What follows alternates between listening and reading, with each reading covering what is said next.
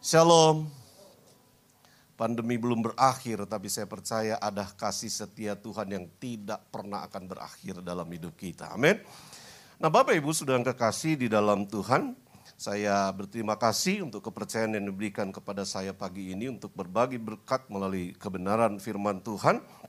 Mari saya mengajak kita bersama untuk melihat kebenaran firman Tuhan yang saya beri judul Rahasia di atas gunung rahasia di atas gunung ya. Sampai hari ini ada beberapa gunung yang masih sering didatangin ternyata oleh banyak orang yang berharap menemukan sesuatu di sana. Apalagi di tengah uh, apa masalah yang banyak terjadi. Bahkan ketika menjelang pemilu, Saudara, ya.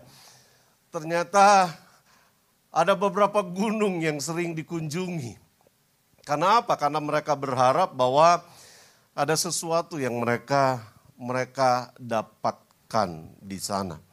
Nah hari ini saya tidak akan berbicara tentang rahasia di atas gunung Kawi, di atas gunung Bromo. Tetapi saya ingin membawa kita untuk melihat sesuatu yang secara rohani ini saya berdoa bisa menjadi berkat buat kita semua, boleh menjadi tuntunan, boleh menjadi sesuatu yang mengingatkan kita bahwa sesungguhnya ada sesuatu yang harus kita lakukan di tengah zaman yang semakin hari semakin sulit dan semakin penuh dengan tantangan. Nah, untuk itu mari kita akan bersama-sama melihat kebenaran firman Tuhan dari Yesaya pasal yang kedua, ayat yang kedua dan ayat yang ketiga. Yesaya pasal 2 ayat 2 dan ayat yang ketiga Firman Tuhan berkata demikian, akan terjadi pada hari-hari yang terakhir, gunung tempat rumah Tuhan akan berdiri tegak di hulu gunung-gunung dan menjulang tinggi di atas bukit-bukit. Segala bangsa akan berduyun-duyun ke sana. Nah, saudara kekasih dalam Tuhan, Sebelum kita lanjut kepada pembacaan firman Tuhan, firman Tuhan mengingatkan kita di sini bahwa akan terjadi pada hari-hari yang terakhir di mana gunung tempat rumah Tuhan akan berdiri tegak di hulu gunung-gunung yang menjulang tinggi. Harus diakui bahwa belakangan saudara uh, pandangan orang terhadap kehidupan mulai bergeser. Sehingga di beberapa negara bahkan gereja mulai kehilangan jemaatnya. Ada orang-orang yang tidak merindukan bait Allah lagi. Ada pergeseran nilai yang sedang terjadi hari-hari ini sehingga banyak orang yang menganggap bahwa bait Allah, rumah Tuhan bukanlah hal yang penting untuk mereka cari. Banyak orang mulai meninggalkan bait Allah, banyak orang mulai meninggalkan rumah Tuhan. Tapi firman Tuhan pagi, pagi hari ini berkata akan terjadi bahwa pada hari-hari yang terakhir, gunung tempat rumah Tuhan akan berdiri tegak di hulu gunung-gunung dan menjulang tinggi di atas bukit-bukit. Sementara ada banyak tawaran-tawaran dunia yang sering kali menggoda banyak orang sehingga mereka menjauh dari dari Tuhan, menjauh dari bait Tuhan, menjauh dari hadirat Tuhan. Firman Tuhan berkata pada hari-hari yang terakhir, gunung tempat rumah Tuhan kembali akan berdiri tegak di mana akan banyak orang yang berduyun-duyun ke sana. Gunung tempat rumah Tuhan itu bicara tentang kehadiran Tuhan. Gunung tempat rumah Tuhan itu bicara tentang hadirat Tuhan. Dan Bapak Ibu sudah kekasih dalam Tuhan, saya ingin kembali mengingatkan kita semua saya dan saudara bahwa betapa pentingnya hadirat Tuhan di dalam kehidupan kita kita alami hari lepas hari dalam hidup kita. Rumah Tuhan yang menghadirkan kemuliaan Tuhan. Rumah Tuhan yang menghadirkan hadirat Tuhan. Itu adalah hal yang sangat penting dalam hidup kita. Masalah, tantangan boleh belum berakhir hari ini. Tapi saya percaya ketika kita ada dalam hadirat Tuhan, maka ini akan menjadi kekuatan kita untuk tetap berdiri tegak bersama dengan Tuhan di tengah banyaknya masalah tantangan kehidupan yang masih terjadi di sekitar kita. Maka Bapak Ibu sudah kekasih dalam Tuhan, kalau begitu apa yang harus kita lakukan? Jangan sampai apa yang dibuatkan dalam Yesaya ini tidak terjadi dalam hidup kita. Jangan sampai kita tidak alami dalam hidup kita. Maka hari ini melalui kebenaran firman Tuhan saya ingin melihat, saya ingin membawa kita semua untuk melihat kebenaran firman Tuhan. Di dalam ayat yang ketiga, ayat yang ketiga dalam Injil, eh, dalam Yesaya pasal yang kedua ini. Boleh dibantu mungkin? Di dalam ayat yang ketiga dikatakan,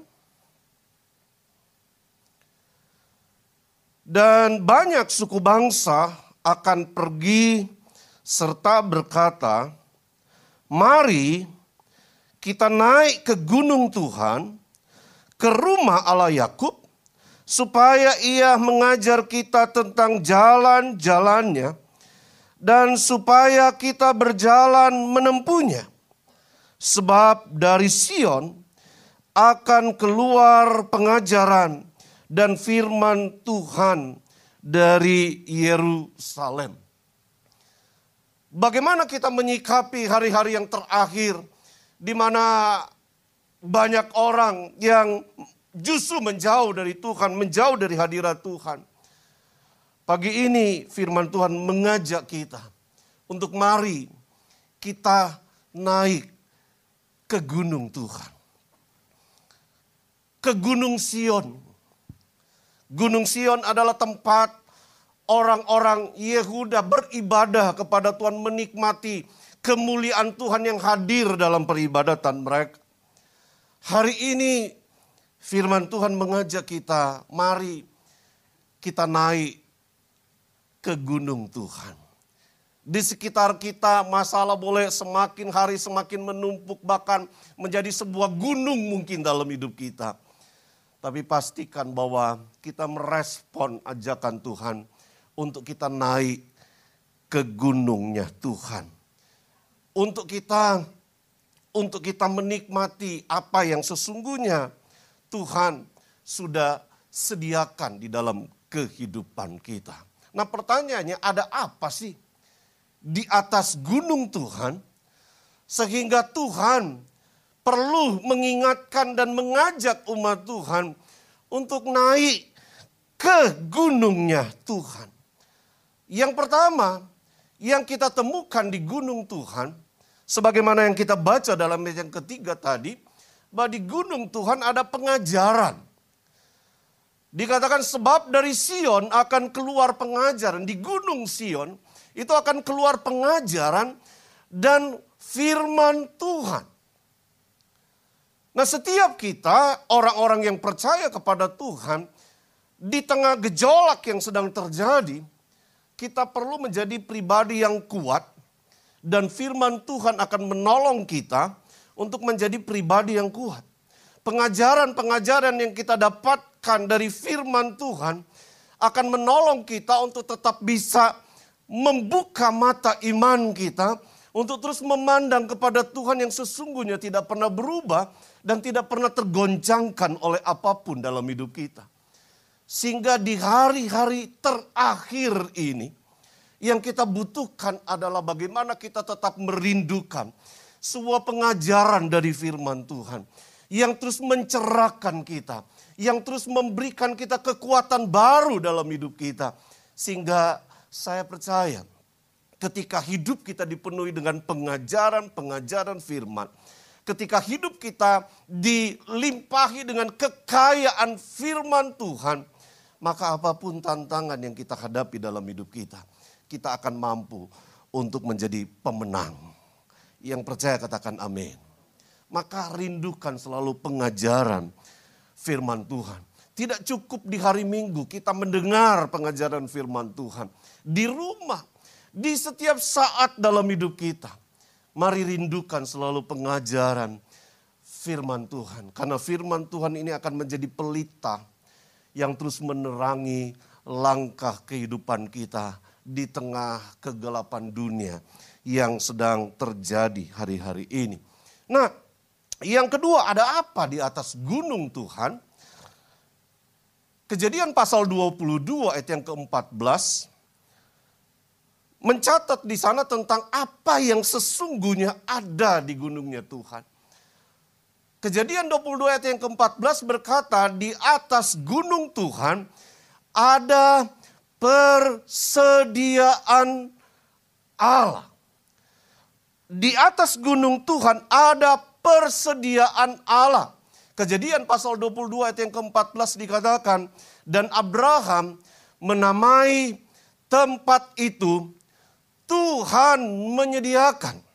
Sebab itu sampai sekarang dikatakan orang di atas gunung Tuhan akan disediakan. Mari kita baca sama-sama bagian terakhir saja di atas gunung Tuhan. Satu, dua, tiga. Di atas gunung Tuhan akan disediakan. Bahwa ada persediaan Allah bagi kita umat-umatnya yang sesungguhnya dia sediakan buat kita semua. Maka Tuhan mengajak kita untuk kita naik ke gunungnya Tuhan. Karena di atas gunung Tuhan, Tuhan menyediakan. Ketika Abraham membuktikan kasihnya, ketaatannya kepada Tuhan, maka Tuhan mengganti korban Ishak dengan korban binatang. Maka kemudian Abraham berkata di atas gunung Tuhan, Tuhan menyediakan. Apa sih yang disediakan Tuhan di atas gunungnya Tuhan? Persediaan seperti apa yang Tuhan sediakan di atas gunung Tuhan sehingga dia mengajak kita untuk naik ke gunungnya Tuhan. Di dalam Yesaya pasal 25 ayat 6 sampai ayat yang ke-8 firman Tuhan berkata, Tuhan semesta alam akan menyediakan di gunung Sion ini bagi segala bangsa. Suatu perjamuan dengan apa saudara? dengan masakan yang bergemuk, saudara. Suatu perjamuan dengan masakan yang bergemuk. Ada di mana? Ada di atas gunung Sion. Ada di atas gunung Tuhan. Tuhan tidak pernah main-main. Tuhan tidak pernah asal menyediakan sesuatu buat kita. Tetapi dia menyediakan sebuah perjamuan dengan masakan yang bergemuk. Asal hati-hati saja yang kolesterol saudara ya. Suatu perjamuan dengan anggur yang tua benar. Masakan yang bergemuk dan bersumsum. Anggur yang tua yang disaring endapannya. Ini adalah persediaan terbaik. Ini adalah berkat yang terbaik yang Tuhan sediakan buat kita yang mau naik ke atas gunungnya Tuhan. Yang percaya katakan amin. Ada perjamuan yang yang yang yang Tuhan sediakan buat kita. Ayat selanjutnya dalam ayat yang ketujuh. Dan di atas gunung ini Tuhan apa saudara? Mengoyakkan kain perkabungan. Yang diselubungkan kepada segala suku bangsa. Dan tudung yang ditudungkan kepada segala bangsa-bangsa. Di atas gunung Tuhan, Tuhan menyediakan sebuah penghiburan. Sehingga di atas gunung Tuhan kita dapat mengoyakkan kain perkabungan. Ada di antara saudara mungkin yang hari-hari ini diwarnai hari-harinya dengan kesedihan, dengan kegalauan. Ada di antara saudara yang mungkin sulit bersuka cita karena beratnya pergumulan yang saudara sedang hadapi. Hari ini firman Tuhan berkata kita tidak perlu khawatir, kita tidak perlu takut, asal kita mau naik ke gunung Tuhan, maka kita akan dapatkan di sana sebuah penghiburan sehingga kita dapat mengoyakkan kain perkabungan yang menyelubungi kehidupan kita. Ayat yang ke-8 selanjutnya dikatakan, ia akan meniadakan maut untuk seterusnya di atas gunungnya Tuhan. Ia akan meniadakan maut untuk seterusnya. Dan Tuhan Allah akan menghapus air mata daripada segala muka. Dan aib umatnya akan dijauhkannya dari seluruh bumi. Sebab apa saudara? Tuhan telah mengatakannya. Bukan saya yang mengatakan. Tetapi Tuhan sendiri yang mengatakan. Di atas gunung Tuhan ada persediaan Allah. Dan apa yang Tuhan sediakan di atas gunung Tuhan. Itu adalah berkat yang terbaik. Persediaan yang terbaik untuk kita umat-umatnya. Nah masalahnya saudara, kalau kita berbicara tentang puncak gunung, untuk kita ada di atas puncak, maka kita harus apa saudara? Mendaki gunung tersebut. Ada pencinta alam mungkin di sini? Ada yang senang mendaki gunung? Untuk kita berada di puncak gunung, maka yang harus kita lakukan adalah mendaki gunung tersebut. Bisakah kita tiba-tiba berada di atas gunung sementara kita sendiri masih berada di lembah? Masih berada di dataran rendah dari gunung tersebut. Bisa nggak? Hanya orang yang jadi-jadian yang bisa berada di dua tempat yang berbeda ada di lembah, pada saat yang sama ada di puncak gunung. Di dunia nyata itu tidak akan pernah terjadi. Kalau kita ingin berada di puncak gunung Tuhan, mau tidak mau kita harus tinggalkan lembah, saudara. Setuju? Setuju Bapak Ibu? Kalau setuju anggukkan kepala. Kita nggak akan mungkin berada di puncak gunung sementara kita tetap tinggal di lembah untuk berada di puncak gunung, maka kita harus melangkah mulai mendaki gunung itu sampai ke puncak gunung tersebut. Dan ketika kita ada di puncak gunung, maka segala penat kita selama dalam pendakian itu pasti akan hilang. Nah saudara kekasih dalam Tuhan. Jadi ini yang harus kita lakukan. Bahwa ada persediaan terbaik yang sesungguhnya Tuhan sudah sediakan di atas gunung. Tapi sekarang terpulang kepada kita. Maukah kita ada di puncak gunung? Atau kita tetap ingin berada di lembah? Kita nggak bisa mengharapkan. Kita nggak akan mungkin menikmati semua persediaan terbaik yang Tuhan sediakan buat kita semua. Ketika kita memutuskan untuk tetap berada di lembah. Dan lembah itu saya gambarkan sebagai tempat yang rendah Sekali lagi untuk kita berada di puncak gunung, kita harus tinggalkan tempat yang rendah tersebut. Melangkah dan kemudian mendaki sampai ke puncak gunungnya Tuhan. Dan hari ini saya ingin membawa kita untuk melihat bersama-sama apa sih yang dimaksud dengan tempat yang rendah. Apa yang saya maksudkan dengan tempat yang rendah tersebut tempat yang rendah itu saya gambarkan sebagai sifat atau karakter yang tidak baik atau tidak kudus. Katakan sama-sama karakter yang tidak baik atau tidak kudus. Tempat yang rendah itu bicara tentang sifat atau karakter yang tidak baik atau tidak kudus. Ada banyak sifat atau karakter yang tidak baik dan tidak kudus tapi saya hanya mencatat tiga saja hari ini. Apa yang perlu kita tinggalkan.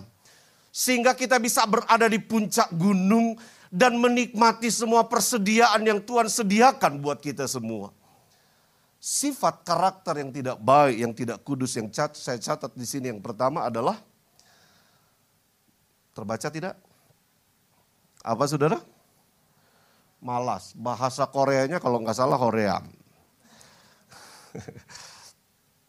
ya. Sifat yang rendah, karakter yang tidak baik. Yang saya catat di sini yang pertama itu bicara tentang kemalasan. Coba saudara tengok di samping saudara, biasanya terlihat dari wajahnya ini orang malas atau rajin. Maaf ya. Kita harus tinggalkan sifat ini. Karena sifat ini adalah sifat yang tidak baik atau tidak kudus. Maka di Amsal pasal 12 ayat yang ke-27 dikatakan, orang malas tidak akan menangkap apa saudara? Buruannya. Tetapi orang yang rajin akan memperoleh harta yang terpendam. Orang malas tidak akan menangkap buruannya, tetapi orang rajin akan memperoleh harta yang terpendam. Maka kenapa penting untuk kita meninggalkan sifat yang tidak baik ini agar kita bisa menangkap apa yang menjadi buruan kita. Semua ingin ada di puncak gunung menikmati persediaan Allah yang terbaik. Amin, saudara. Yang harus kita lakukan adalah tinggalkan tempat yang rendah itu. Karena kita bukan manusia jadi-jadian yang bisa berada di dua tempat dalam waktu yang sama. Kalau saudara memutuskan untuk tetap berada di tempat yang rendah, sampai kapan pun puncak gunung itu hanya menjadi sebuah mimpi buat kita Kecuali ketika kita mengambil keputusan untuk tinggalkan tempat yang rendah itu. Maka maka maka kemudian kita akan berada di puncak gunung. Di mana kita akan mengalami hadirat Tuhan. Dengan semua persediaan yang Tuhan sediakan buat kita semua. Maka Bapak Ibu Saudara yang kekasih dalam Tuhan, tinggalkan sifat malas. Halo, sudah mungkin berkata ah, ini salah salah salah tempat Pak. Bapak bicara seperti itu semua kita di sini adalah orang-orang rajin katanya. Ya. Mungkin dalam pekerjaan tidak ada yang karena dari wajahnya saya lihat semua di sini orang-orang yang rajin. Tapi terkadang dari sisi rohani tanpa kita sadari kita menunjukkan sifat yang tidak baik ini. Contoh misalnya, ada orang yang malas doa. Ada orang yang malas doa. Katakan sama-sama itu bukan saya. Gereja ini dikenal dengan doa yang powerful, saudara. Ya. Tapi terkadang ada orang yang malas baca firman. Halo? Halo? Kita sekarang punya banyak fasilitas dengan teknologi yang semakin maju hari-hari ini. Untuk harusnya kita tidak malas lagi membaca firman. Sekali lagi di atas gunung kita akan mendengarkan pengajaran-pengajaran yang bisa menuntun kita, yang bisa meneguhkan kita, yang bisa memberikan kita kekuatan. Firman yang bisa memulihkan kehidupan kita. Firman yang bisa memastikan kita menjadi umat pemenang. Maka saudara yang kekasih dalam Tuhan, Jangan malas membaca firman Tuhan. Wah Pak, saya sibuk dengan pekerjaan. Sekarang ada Alkitab elektronik saudara. Lagi saudara menyetir mobil, saudara nggak perlu baca Alkitab. Tapi saudara bisa mendengarkan ayat demi ayat. Sehingga kita setiap hari terus mengisi hidup kita dengan pembacaan firman Tuhan. Mari katakan sama-sama jangan balas, ah, jangan malas baca firman. Coba tengok di samping kiri kanan saudara, terlihat nggak di wajah orang yang malas baca firman? Saya sendiri belum pernah melakukan penelitian saudara. Tapi ini perlu kita pastikan bahwa menurut saya ini adalah sifat yang tidak baik yang perlu kita tinggalkan. Karena sekali lagi saya akan ulangi terus ini, kita nggak akan mungkin berada di puncak kalau kita terus berada di lembah. Kita nggak akan mungkin berada di puncak dengan persediaan Tuhan ketika kita tetap berada di tempat yang rendah. Maka saudara yang kekasih dalam Tuhan, jadilah orang-orang yang rajin membaca Alkitab setiap hari. Yang siap coba anggukkan kepalanya, saudara. Bapak ibu saudara yang beribadah dari rumah juga bisa melakukan hal yang sama. Nah Bapak Ibu sudah kekasih dalam Tuhan, apa kemalasan lain yang sering kali muncul dalam kehidupan anak-anak Tuhan? Malas ibadah. Nah saya gak, gak perlu khotbah hari ini karena saudara membuktikan bahwa hari ini saudara hadir. Di tengah-tengah banyak orang yang memilih untuk tidak menghadiri ibadah karena siun katanya, takut gitu ya tapi kita tetap ada di tempat ini karena kerinduan yang kuat untuk kita berjumpa dengan Tuhan. Untuk kita mengalami Tuhan dalam hidup kita. Mari pastikan bahwa kita tetap setia beribadah kepada Tuhan. Yang belum rajin ibadah, mari rajin beribadah kepada Tuhan. Yang sudah rajin, mari tingkatkan untuk kita beribadah kepada Tuhan. Untuk kita mencari Tuhan, mencari hadirat Tuhan di dalam kehidupan kita. Nah saudara kekasih di dalam Tuhan dan kemalasan lain yang mungkin kita bisa aplikasikan di dalam di dalam kehidupan kita. Dan hari ini saya berharap kemalasan itu pergi jauh dari setiap hidup kita. Yang siap anggukkan kepala saja. Yang kedua, apa sifat yang tidak baik, yang tidak kudus, yang perlu kita tinggalkan di dalam kehidupan kita. Yang saya catat yang kedua adalah sifat yang tidak bertanggung jawab. Sifat yang tidak bertanggung jawab. Itu adalah sifat yang tidak baik yang perlu kita tinggalkan di dalam di dalam kehidupan kita.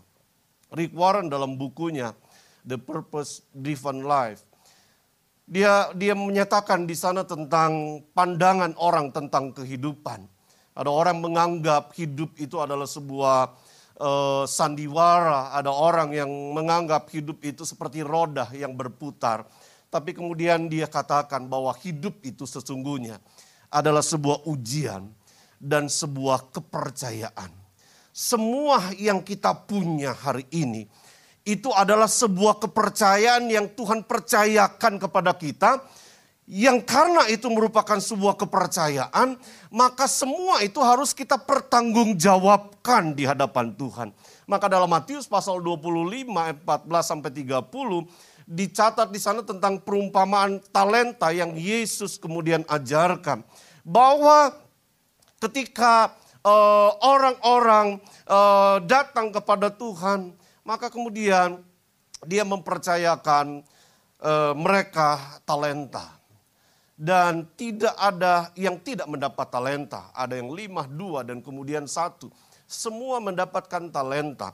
Dan kemudian di dalam pasal ini, di dalam perikop ini, kemudian Yesus mengatakan bahwa ketika kita bertanggung jawab di dalam perkara yang kecil, maka kita akan diberi tanggung jawab dalam perkara yang besar. Ketika kita bisa bertanggung jawab dalam perkara kecil, maka kita akan diberi tanggung jawab dalam perkara besar.